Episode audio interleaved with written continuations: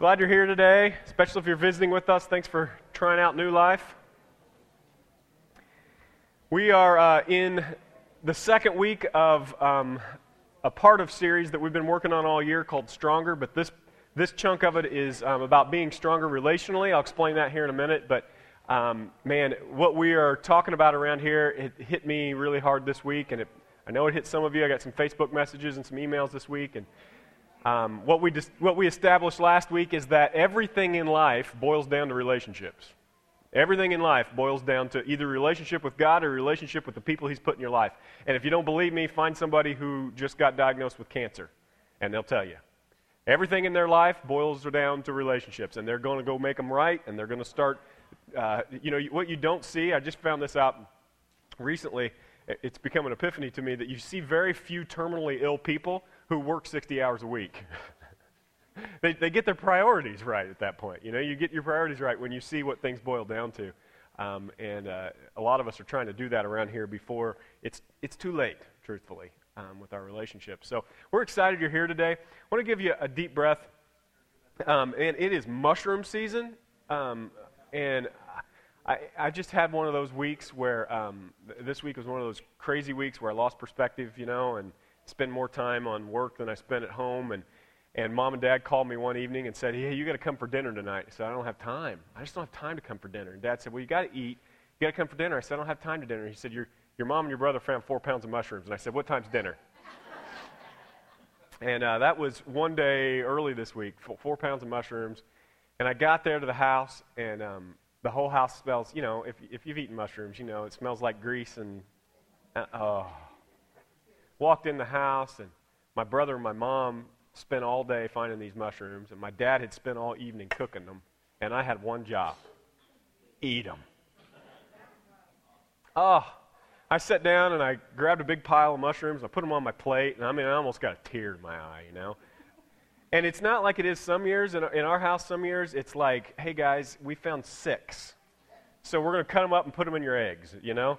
It's like, guys, please eat until you're sick because there's another pile waiting for you when this is done. I mean, it, it, just, it just keeps coming. It felt like heaven. It did.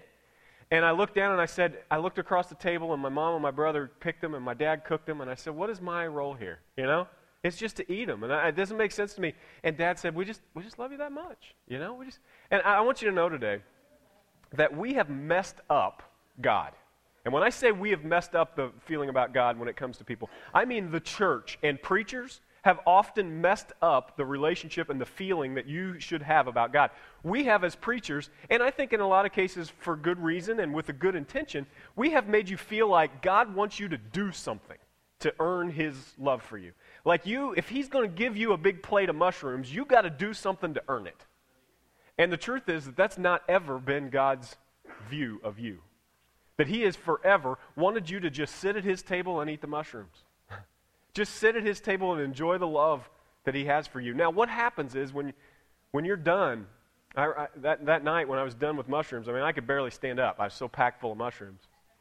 But more than ever in my life, since I've been eating out there, I, couldn't, I can't ever remember a time where I wanted to do the dishes so bad.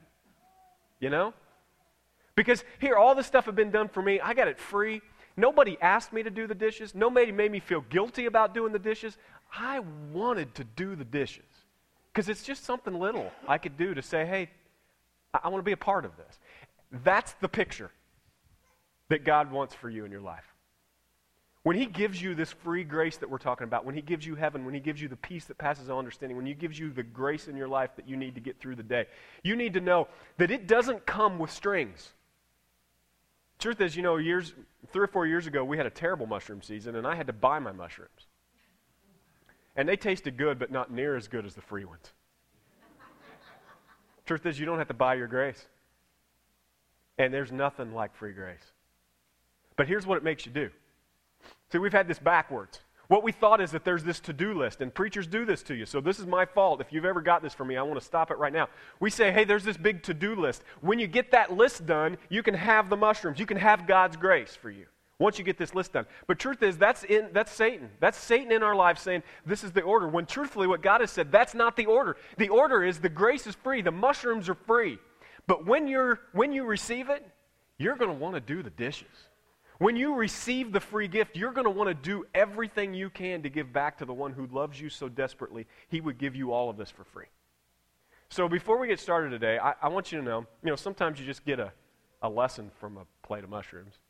Maybe, maybe that's just preacher. But I want you to know this morning that before I preach this sermon, you need to hear that what I'm about to say this morning is hard. What I'm about to say this morning is not the low hanging fruit of life. It's not the easy way to do life. And if you're not careful, it'll sound like steps to get to, lo- to God's love. But the truth is, that's not what it is this morning. So before we ever start this, I want you to hear this morning that you don't have a list of things that you have to do to gain God's love. You accept it. And if you've never done that today, I can help you with that, with that experience. But if you've accepted the love of God, you don't have to earn it anymore. What we're doing now is making our life consistent with what God says it takes to live life the way He intended, with peace and hope and joy, and to make Him proud. And so that's what this is about this morning. Before we get started, um, I'm going to ask if you would to bow with me. What we're going to do is what we do every week. If you're visiting with us, this is just our MO. It's who we are. We, we, we pause every week to give God his due, to stop all the things in our lives for a moment and say, God, whatever's going on in my life, you take control of it, and I want to listen to you. So let's do that this morning.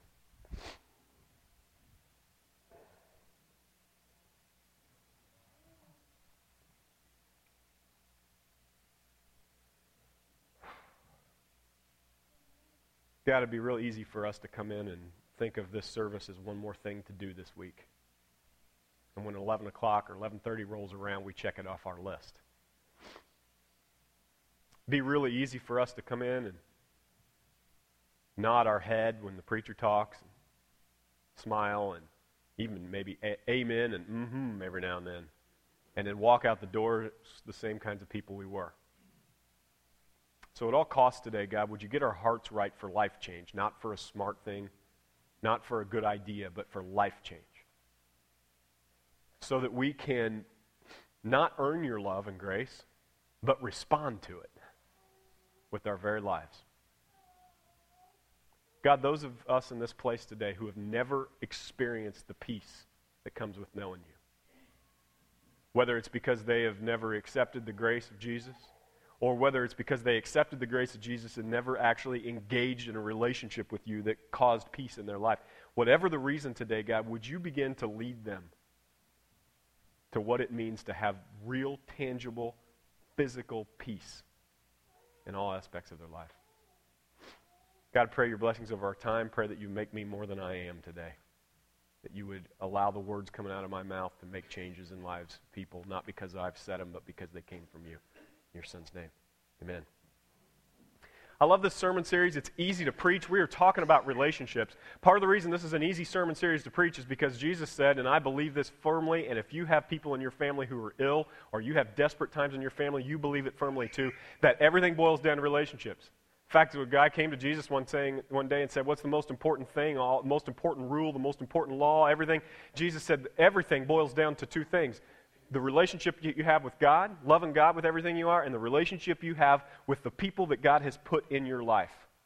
And so, as I preach these sermons, the truth is, I got a ton of materials. In fact, there are many of you sitting in the pew today that could step right up here and preach the sermon.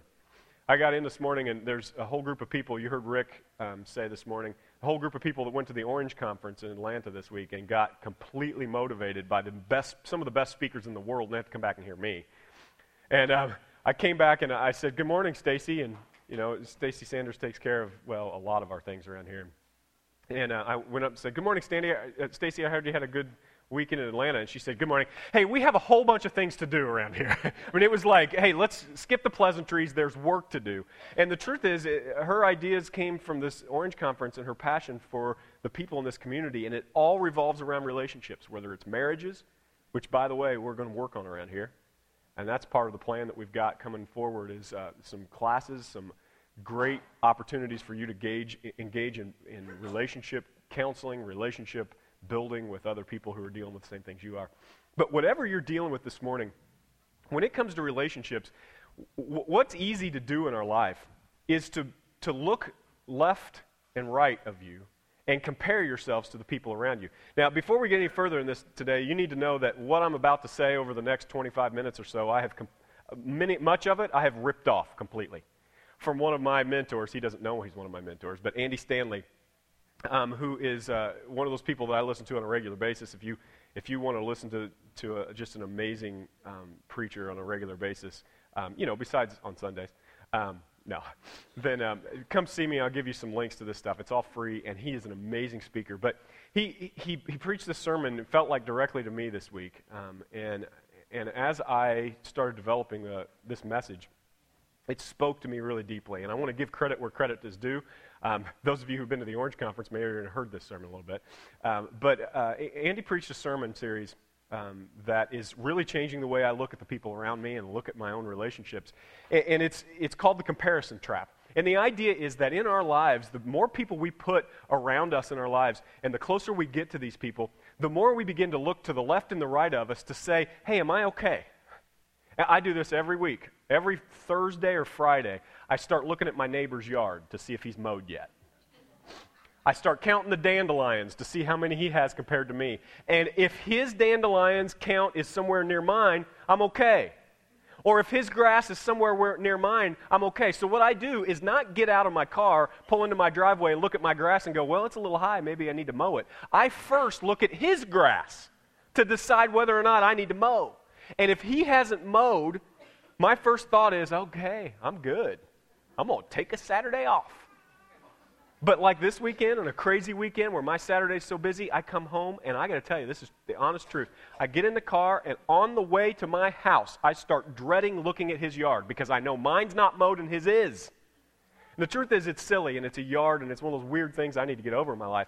But I realize this is not just my yard that I do this with. I do this with the friends I run into from high school. Hey man, how's it going? Didn't you graduate in 92, 93, something like that? Yeah, 93. Where do you live? How's your house? What kind of job do you have? What school do your kids go to? What kind of car are you driving? And then you go, oh, that's a 1977 Jeep Cherokee. I'm okay. Don't we? Don't we do this? In fact, we do this so much that we begin, this comparison trap, Andy Stanley says, we begin to compare ourselves in every category of our lives. Whether it's our cars and our yards, or our children and our wives and our husbands. Sometimes we compare our musical abilities, our hobbies. If you're a golfer in this place today, there is not one golfer in this place today who doesn't like to see someone shank it in the woods just a little bit. Right? You get up, and if he puts it in the woods, you just, you, there's something in you that goes, oh, good, I'm okay. And then you usually shank one in the woods too, but at least you're on the same level. This is the way life works. And, and what God says is if you're going to do this with your life, in any category of your life, if you're going to compare yourselves to the people around you, you are going to, I love this phrase. If, you, if you're asleep, wake up for a minute because you're going to resonate with this. You're going to realize how true the Bible is. If you do this in your life, the Bible calls it chasing after the wind. And you go, well, how, how would you ever chase the wind? You can't even see the wind. Yep. See, the problem is if you chase after the wind, you'll never catch it. You're always getting the end of it, you know? You're always just almost, ah, I got it, and then it's something else. And that's exactly the picture. If you are comparing yourselves to the people around you, you're chasing after the wind. Stanley calls it living in the land of Ur. I love this. And I could rip this off and try to change it, make it my own, but it's so perfect the way he does it. So I'm going to flat tell you this is his idea. And here's what he says He says most of us live in the land of Ur. We want to be skinnier. We want to be faster. We want to be smarter. We want to be sharper. We want our husbands to be skinnier. We want our wives to be less naggier. We, we want our yard to be shorter. We want our grass to be greener. We want our job to be more funner. We want our kids to be more behavior. We want everything in our life to be more er. We look at somebody and it's not good to have what I have unless it's a little more er than what you have. And here's what this is what happens to us. And if you don't think this is you today, you need to stop and look because my guess is there is a place, at least one place in your life that this is happening. Where when somebody comes to you with something, the very first thing that comes into your mind as you're having a conversation is, Am I more er than them? Am I more together than them? This happens if you're a golfer. The very first thing you ask a guy is, What's your handicap? For me, it's putting. But usually there's a number associated with it. What's your handicap? Well, it's a six. And you go, Ah, I'm more er than you. You know? And then you can carry on the conversation and ask them. But until you get that as part of the conversation, until you figure out who's the most er in this room, if you're in this place, sometimes you can't even move past that. In fact, there are some of us, and I say us because I've been there and I'm working on this. Some of us living in the land of Ur is not enough. Some of us need to live in the land of Est. You want to be the best, the biggest, the smartest, the fastest, the richest, the prettiest, the skinniest. And man, if you're caught in that trap, you need to know you are chasing after the wind and you are heading for a cliff, especially when it comes to your relationships. One of the things I hate about me, I used to never preach this way, but man, I'm at the point in my life where you all mean too much to me. I'm ready to be honest. One of the things I hate most about me, I assume you have too. And I'm ready to get it out in the open. When something bad happens to somebody, especially somebody that's a little more er than me, there is something in me, deep in me, that celebrates just for a second. Now, it doesn't usually come out of my mouth. I'm smarter than that now. But somewhere deep in my heart, there is something that jumps when I hear, yeah, did you hear so and so went out of business? Yeah, did you hear that, that rival you have across town, the buddy that you went to high school with that was always your bully in high school? Did you hear he lost his job? His wife left him? As a preacher, I should fall on my knees and be broken. But as a human, there is this thing inside me that goes, well, then that means I'm er. And I need you to know this morning, even if nobody hears that, even if it never comes out of your mouth, if you've gotten so good at hiding that feeling that nobody else knows and you won't even admit it to me or admit it to yourself this morning, you need to know God sees your heart. The Bible says He doesn't even care what comes out of your mouth if it's not consistent with what's in your heart. He sees what's in your heart before he sees what's in your mouth. So here's the thing this morning it's wide open to him. He sees it completely. And here's what he knows about it that that is causing death in you. It is not a matter of distraction. It is not a funny little thing that comes out on Facebook and a bad comment every now and then. It's not a little bit of gossip that the girls do on a Friday night sitting around a, a, a, a, table. This is not a little thing and a little character flaw that you, you just laugh it off. This, is, this will kill your relationships. It will kill your joy, will kill your peace if you don't take control of it. Living in the land of Ur is something we all do. And there's a guy that I want to talk about today. His, his name is King Solomon. And he was such an incredibly rich man. There was nobody, in fact, the Bible says that there was really nobody that was any more er than this guy in pretty much every category. Had the prettiest wives, and I said wives because at that point he had concubines, which were like mini wives, um, lots of pretty wives. He had more money than anybody in the world. He had kingdoms. He had, he had kings and queens coming to him for advice. He was one of the wisest, smartest men who ever lived. He was um, just, he had everything. He was, er, if they played golf back then, he'd be scratch golfer. I mean, he was er. He was it. He was est in everything. And he, he said some things in the book of Ecclesiastes. And if you're, if you're not a Christian or if you're trying to decide what's true or not, this is a great book of the Bible to start reading. Ecclesiastes. Now, it's hard to read in some ways. I would, I would encourage you to, to not just pick up a King James version and read, start reading Ecclesiastes because it gets confusing and there's lots of thous and those and those kinds of things. You pick up a version of the message or of the NIV. If you don't have one, there's one in the back of your pew there, and you can take it with you if you don't own a Bible. Um, but Ecclesiastes is a book written by this man, the richest man, the smartest man, the wisest man that ever lived, maybe other than Jesus when it comes to being wise. This guy had it everything in his life. And he writes from incredible perspectives. And he says this here's what he says about this land of Ur and about this relationship problem that we have when it comes to comparing ourselves with the people around us. He says, And I saw all, all that, all toil and all achievement spring from one person's envy of another. This too is meaningless and a chasing after the wind. It, his comment is this that a lot of people have lost perspective. In fact, that's the way I, we usually say it in our house. Holy cow, John, you have lost it. You know? Have You ever been one of those places where you're yelling or you're working? For me, I don't yell. I don't really scream at home. I don't do anything. But what happens to me is I start walking and working really fast. I start doing things really hard and really fast. And sometimes my teeth grit together like this. And then somebody asks me something and I go, no, I don't. And then I move on and I kick the dog out of the way. And, you know, I start that whole thing and I just get fast and I get quick and I get, and then every now and then Risha will kind of look at me like, oh my gosh, you have lost it. And what we mean by that is you need to take a step back because you have lost perspective on your life for a moment. And normally I can stop, and normally it's Reese that says something cute and obnoxious to me, you know, and that I remember that there's more important things. But this is what Solomon has said is that, that those of us who are pursuing life and pursuing big, bigger TVs, bigger cars, good retirements, even those who, it may not be selfish, even those who are pursuing an account where I can pay off my, col- my college loans for my kids.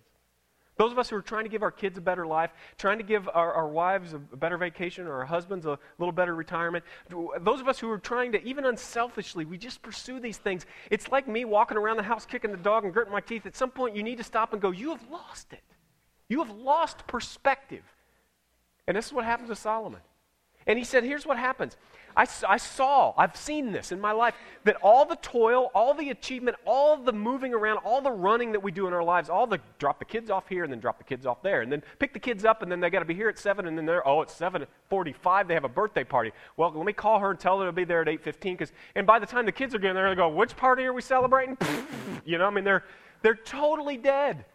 And you've lost perspective. Solomon says all of that comes, all of the, that boils down. It comes from envy. Here's what he says Achievements spring from one person's envy of another. You know what's amazing to me? This, this has happened, the older I get, the more I totally understand this. Um, but when I was a kid, my dad used to say, when I would say, Dad, that's just not fair. He had these rules that I just did not like. Dad, I don't understand that rule. That's just not fair. Dad, I don't understand why you treat me like that. And he'd say, Someday you will. Whatever. I hope I don't ever. Guess what? I'm starting to understand some of those rules. And if, if you came to Jesus not that long ago, or maybe you haven't grown much in your faith since you've come to Jesus, and maybe you haven't ever, you have heard of the Ten Commandments, right? And you get through them, and Jesus says, Do not kill, and you go, Yes, I got that one. I'm er than you. I never killed nobody. And maybe you can even get through the do not commit adultery. Maybe you can get through that, kind of that stuff. Maybe you can, most of us can't get through the Sabbath part, but we don't really know what the Sabbath is, and we're like, take a break. That must have been for them and not for us. And you go, okay, I can skip that. Then you get down where he says, don't covet your neighbor. Don't covet your neighbor's wife. Don't covet your neighbor's house. And you go, well, that sounds nice, you know? That sounds like an Old Testament thing to do. And you go, God, I don't understand why you make up those rules. You know, I don't understand. And then you come to your point in your life Maybe it's the end of your life. Maybe you come to a point in your life when your doctor diagnoses you with something that is terminal. And you go, oh, yeah, I get it. Don't covet what he has. Because, for one, I'll never have a good relationship between him, with he and me. And I will never appreciate, love, and respect the things that I do have when I am desperately wanting something somebody else does, no matter what it is. If you struggle with a lack of peace today, and I know you do, I know I do, you need to know this is one of the reasons. When you can stop looking around you, wanting what they have, wanting to be a little more Esther, a little more Er, it will change your relationships with those people, but it will also change your relationship with God. It will change how much you love what you have already been given when you stop desperately seeking and pursuing the things that someone else has been given. He said all this toil comes from this, from this envy. He speaks of the word envy as like a disease. And it truthfully it is. It's a disease that starts small and looks a little harmless, and it grows and it gets bigger and bigger, and the next thing you know, they've opened you up and it's everywhere. And it's taken over your life. He says it leads to a life that feels like you're chasing after the wind. So, what should we do? You know, what, what should we do? Should we just sit, fold our hands, and pray every day and, and, and just, just spend all of our time playing golf and hanging out with people and building relationships and not ever work and not ever toil and not ever. And Solomon goes, No, wait a minute. I'm the richest. I'm the hardest working. I'm, I'm the est.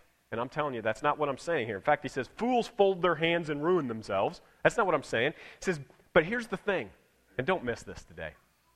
This is a little, um, a little shot straight from, from the original language here that's an amazing thing. He says, better is one handful with tranquility than two handfuls with toil and chasing after the wind. I know it sounds like poetry this morning, but if this hits your heart, it will change your life. Better is one handful of life that God has given you. One handful of things that, honestly, the picture here is an open hand. It's like, God, you can have it. You can take these from me, and you can put more in this hand. I'm never going to do this. Better is one handful that is open and full of peace. The word tranquility means peace. Better is one handful. Here's, here's more, more practical for you if you need this. Better is a Saturday at home at the trailer than a weekend in Hawaii with a mess of a family and the anxiety that comes from the credit card debt that you're piling up. Better is a week in, in, a, in a cardboard box with a family you love and a life of peace than a single day in a mansion with so much anger, so much angst that you can't even hardly breathe. You know this is true. But man, it's hard to make it real, isn't it? Risha and I didn't agree to this, but I, am going to tell you what we talked about on the way here a little bit this morning. Risha and I, she's okay with it. She loves me. It's a good thing. But uh, uh, many of you know I struggle financially. And the struggles that I have financially are, are my, my issue. This is my doing. This is me buying things because I wanted to be er. This is me engaging in a house that I can't afford or a car that I can't afford or whatever. A long time ago. And the truth is, I've made some major changes in my life in the last 10 years. But in the, the previous 10 years, I made so many big mistakes that I'm still paying for them. You understand that? Financially, yes, but even emotionally, I'm still paying for those mistakes. And on the way here today, or earlier this week, my uncle came to me and he said, Hey, um, you know, we have an apartment above our garage. You ever get to the point where you just want peace financially at all costs? You can have that for $200 a month. You just pay the utilities, just take care of it. You can have that for $200 a month. And I went, oh boy, that's good. That's, that's funny, you know. Here's the thing, Jimmy. I got two handfuls right now. Uh, yeah, there's anxious, there's, tra- there's no tranquility, but I got two handfuls of life right now. I got, I got a big house, I got all this stuff, and man, the thought of moving above the garage, that's hilarious. And then I had a week where the anxiety piles up so high that you lose perspective. So on the way here for 40 minutes, Risha and I said, What would it look like for us to live above a garage? What would it look like for us to sell everything? What would it look like for us to release our hands and say, we don't need two handfuls with, with this lack of peace. Better is one handful above the garage. Better is one handful with peace that passes all understanding than two handfuls of hell. And maybe it's not finances for you today. Maybe it's another thing in your life, but I want you to know today, bar none, that if you don't have peace in your life, give up whatever it costs to get it. Do you understand that today?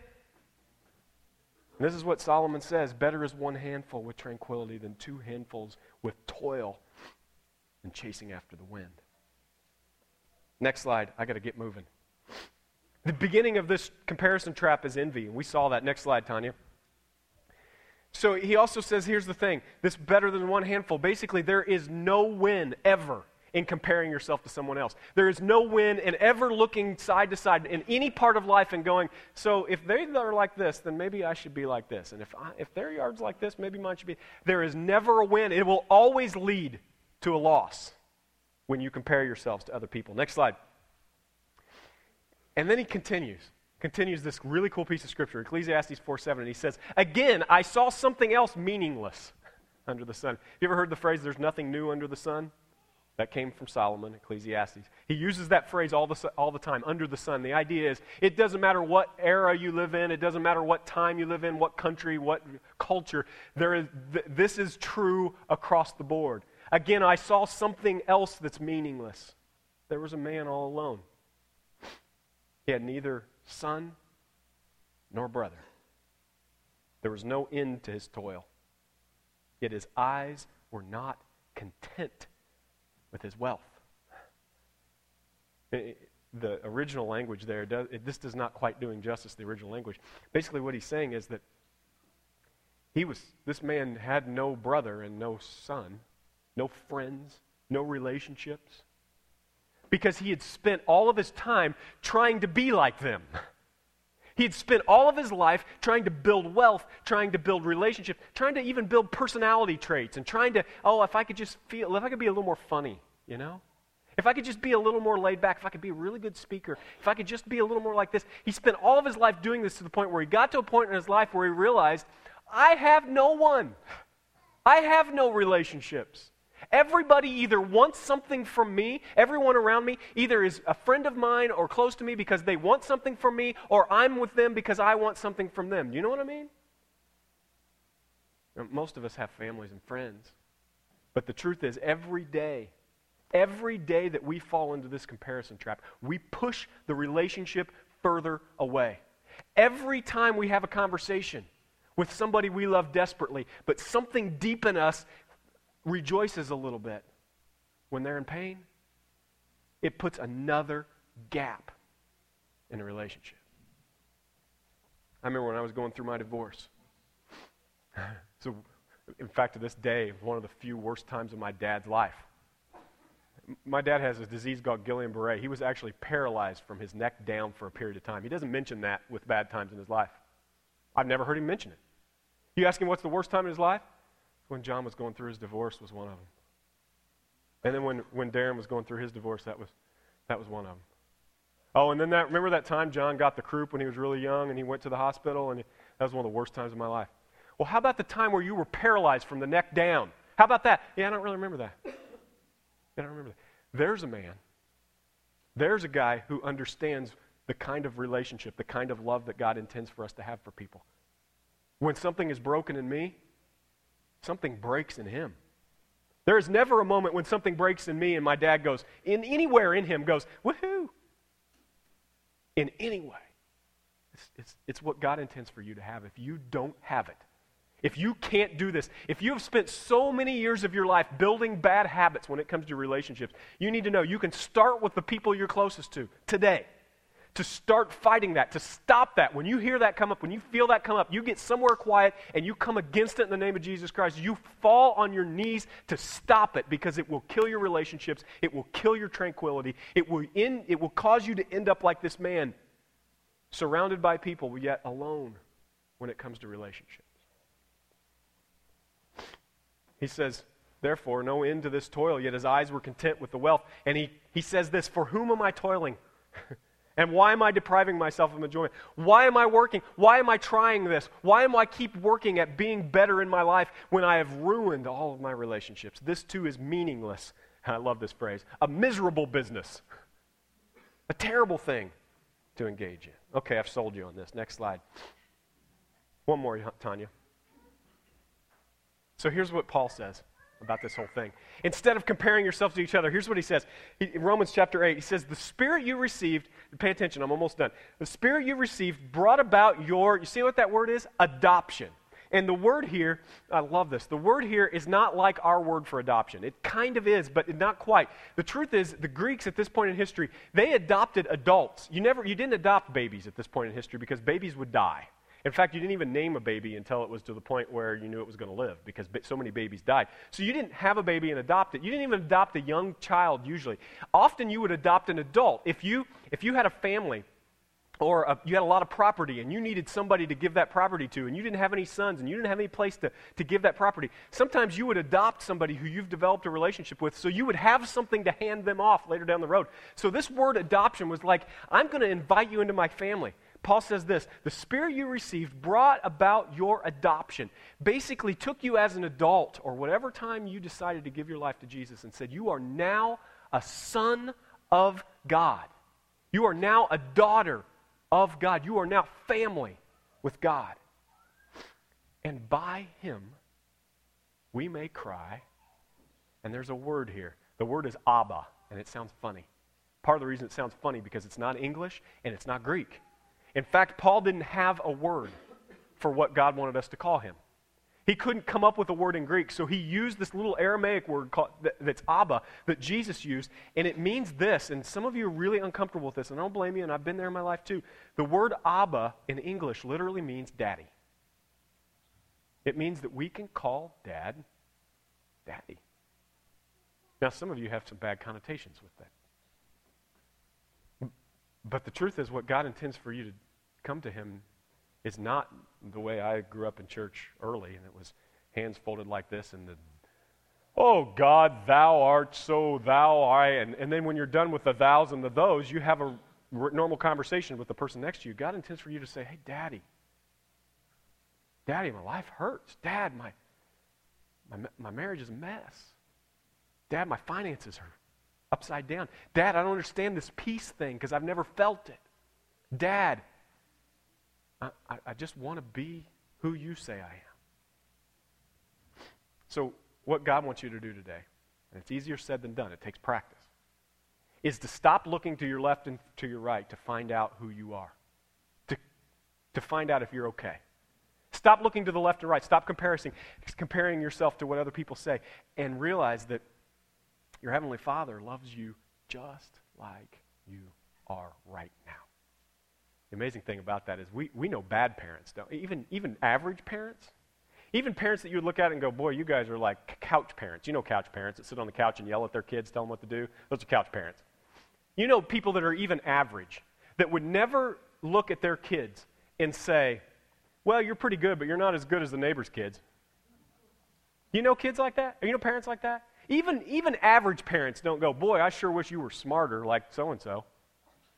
Oh, I sure wish you were prettier like so and so's kids. Parents don't do that. Even average, even eh parents don't do that. So, how much more do you think God, who is perfect, who is all loving, all powerful, looks at you? You think He ever, ever looks at you and goes, Well, you're, you're doing pretty good spiritually, but you're not as good as her. You see how she had both hands raised during worship. You think God ever does that? Would you ever do it to your kids? No. Not even for a minute. Not even for a minute. So this morning you need to know right where you are, whatever car you drive, whatever house you have, whatever debt is yours, whatever baggage, whatever addiction, whatever you have, right like you are, you're loved. And Rick's exactly right. He loves you broken or not. But He loves you way too much to keep you broken. As the band comes up, up today, I'm going to ask you some questions that are just going to make you mad. Some of you are going to be mad about these questions, but we need poked. I'm going to ask you these questions, and next week I'm going to come back and we're going to talk a little bit more about them. But I want, want you to, if you can't, these will be on the website too. You'll be able to take a look at these. I'll put them on the Facebook page as well, so if you don't get them written down, you, you don't have to. But here's the first one Are you tired of trying to keep up with the people around you?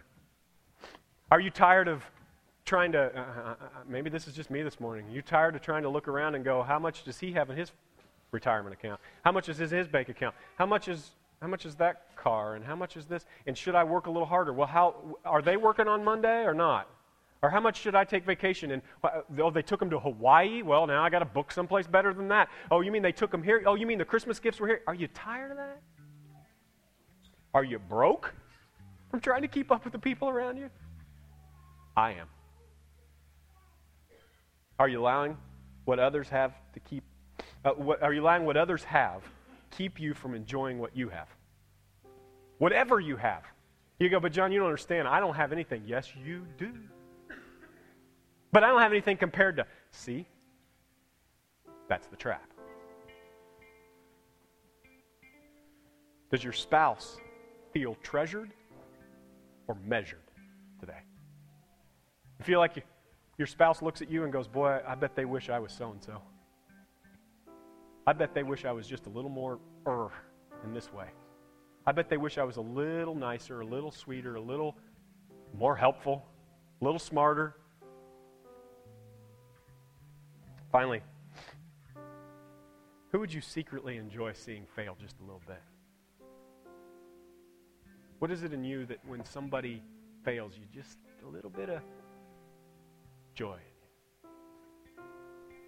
I'll tell you, if you're not a Christian, or if you're still kicking the tires on this thing, maybe you're listening online today and you're not even ready to come to church yet, you're just listening. I want you to know if you don't believe in sin, the concept of sin, man, this is a great way to prove it to yourself. In the, in the belly of who you are, in the very guts of who you are, there is sin. There is this brokenness. And it will not go away without the blood of Jesus Christ and without your diligently asking God to take it. So today, you got an opportunity to engage in peace. You got an opportunity to engage in relationships around you in a different way, to stop comparing them, to stop having conversations where you're looking for hoping you're the error in the conversation, and to start being content with who you are because God's content with what He's built. He's not content with leaving it that way, but He loves you just the way you are. Let me give you a chance today to get stronger in this way. I love visuals. I'm just not a really smart person, and I, the words don't always help me. I need a visual too. To me, the visual today, if you need it while you close your eyes and you pray during this song, is God, I might have two handfuls of life right now. I might be trying to get everything I can get out of life, but I'll give it all up for one handful of life with peace.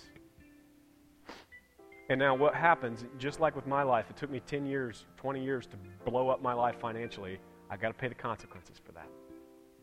And you walk out here today and you say, your first step is to say, God, I want that peace. I, will give up what, at all costs, I'll give up the things that I've been trying to get so that I can get life with peace. I want you to know today that that's the start of your conversation, but it's the place to start. You need to do that today, do it during the song. I'll be back there to pray with you. I love you. Better is one is life. Better is life, one hand with peace, than two handfuls of hell. Would you stand up and sing with us this morning? Give it to God.